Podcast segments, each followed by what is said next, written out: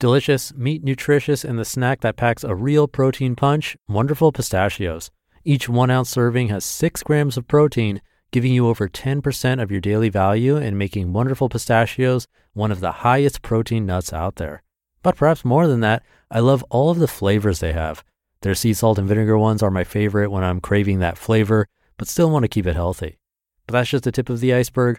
Wonderful pistachios come in a variety of flavors like chili roasted, honey roasted, smoky barbecue, and jalapeno lime, to name a few. Perfect for enjoying with family or friends and taking them with you on the go. Whether you're a pistachio purist who loves cracking open every nut, or you prefer the convenience of no shells pistachios, Wonderful Pistachios has got you covered. Grab Wonderful Pistachios and elevate your snacking game today. So fill up with a healthy snack when hunger strikes. Visit wonderfulpistachios.com to learn more. That's wonderfulpistachios.com. This is Optimal Living Daily, episode 1165 Why I'm Wrong About Everything, and So Are You, by Mark Manson of markmanson.net. And I'm Justin Malik. Happy Monday, happy President's Day, a holiday here in the US. And welcome back to Optimal Living Daily or the OLD podcast, where I read to you from some of the best blogs I can find and get permission from. Today's post comes from Mark Manson, author of the very popular and highly rated book, The Subtle Art of Not Giving AF. You can find that on his site and on Amazon. But for now, let's get right to his post and start optimizing your life. Why I'm Wrong About Everything, and So Are You, by Mark Manson of markmanson.net. 500 years ago, cartographers believed California was an island. Doctors believed that slicing your arm open and bleeding everywhere could cure disease. Scientists believed fire was made out of something called phlogiston. Women believed rubbing dog urine on their face had anti aging benefits, and astronomers believed the sun revolved around the earth. When I was a little boy, I used to think mediocre was a kind of vegetable and that I didn't want to eat it. I thought my brother had found a secret passageway in my grandma's house because he could get outside without having to leave the bathroom. Spoiler alert, there was a window.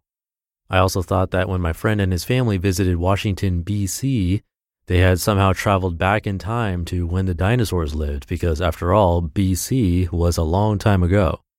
As a teenager, I used to try and not care about anything, when the truth was I actually cared way too much. I thought happiness was a destiny and not a choice. I thought love was something that just happened and not something that was worked for. I thought that being cool had to be practiced and learned from others rather than invented for oneself. When I was with my first girlfriend, I thought she would never leave me. And then when she left me, I thought I'd never feel the same way about a woman again. And then when I felt that same way about a woman again, I thought that love sometimes just wasn't enough. And then I realized that you get to decide what is enough, and love can be whatever you let it be for you if you so choose. Every step of the way, I was wrong about everything. All throughout my life, I was flat out wrong about myself, others, society, culture, the world, the universe, everything. And I hope that will continue to be the case for the rest of my life. Just as present Mark can look back on past Mark's every flaw and mistake, one day future Mark will look back on present Mark's assumptions and notice similar flaws. And that'll be a good thing because that will mean I have grown. There's that famous Michael Jordan quote about failing over and over and over again, and that's why he succeeds. Well, I'm always wrong about everything, and that's why my life improves. Knowledge is an eternal iterative process. We don't go from wrong to right once we discover the capital T truth. Rather, we go from partially wrong to slightly less wrong to slightly less wrong than that to even less wrong than that, and so on. We approach the capital T truth, but never reach it. Therefore, from a perspective of happiness or purpose, we should not seek to find the ultimate right answer for ourselves, but rather seek to chip away at the ways which we're wrong today so that we're a little less wrong tomorrow. When looked at from this perspective, personal development can actually be quite scientific. The hypotheses are our beliefs. Our actions and behaviors are the experiments. The resulting internal emotions and thought patterns are our data. We can then take those and compare them to our original beliefs and then integrate them into our overall understanding of our needs and emotional makeup for the future.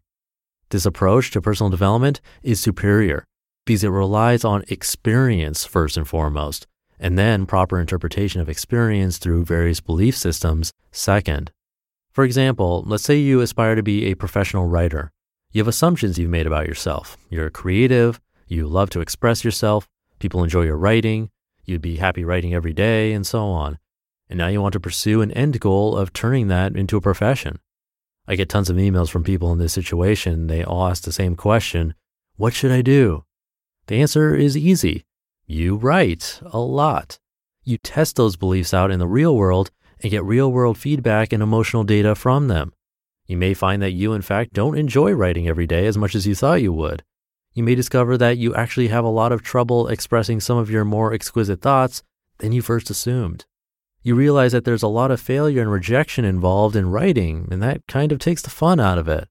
You also find that you spend more time on your site's design and presentation than you do on the writing itself, that that is what you actually seem to be enjoying.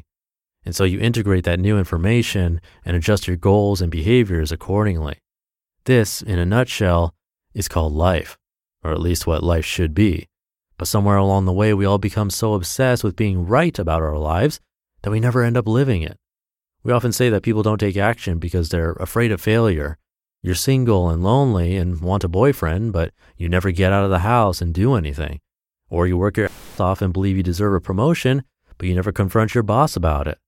The conventional wisdom about these situations is that you're simply afraid of failure, of rejection, of someone saying no. But it goes beyond that. Sure, rejection hurts, failure sucks, but there are certainties we hold on to which we are afraid to question or let go of, certainties which meet our needs and give our lives meaning. That woman doesn't get out there and date because she would be forced to confront her certainty of her own desirability and self esteem.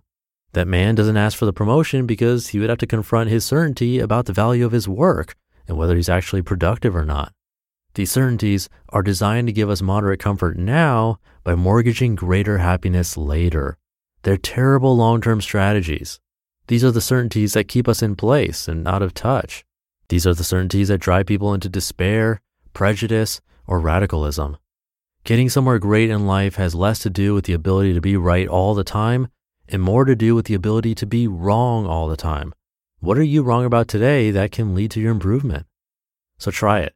Assume that you're wrong about everything. See where that takes you. Whatever you're struggling with right now, practice some uncertainty. Ask yourself, what if I was wrong about this? Because I can tell you that you are. You are wrong about that and everything else too, just like me and just like everybody else. And that's good news because being wrong means change. Being wrong means improvement. It means not cutting your arm open to cure a cold or splashing dog on your face to look young again. It means not thinking mediocre is a vegetable or being afraid to care. In 500 years, people will point and laugh at how we let our money and our jobs define our lives they will laugh at how we were afraid to show appreciation for those who matter to us most. They will laugh at our rituals and superstitions, our worries and our wars. They will gawk at our cruelty. They will study our art and argue over our history. They will understand truths about us of which none of us are even aware of yet. And we will have been wrong about pretty much everything, just as they will be wrong about everything too, albeit a little less wrong. And maybe, possibly, hopefully, they will look back on our world and think, Wow, how did they live like that?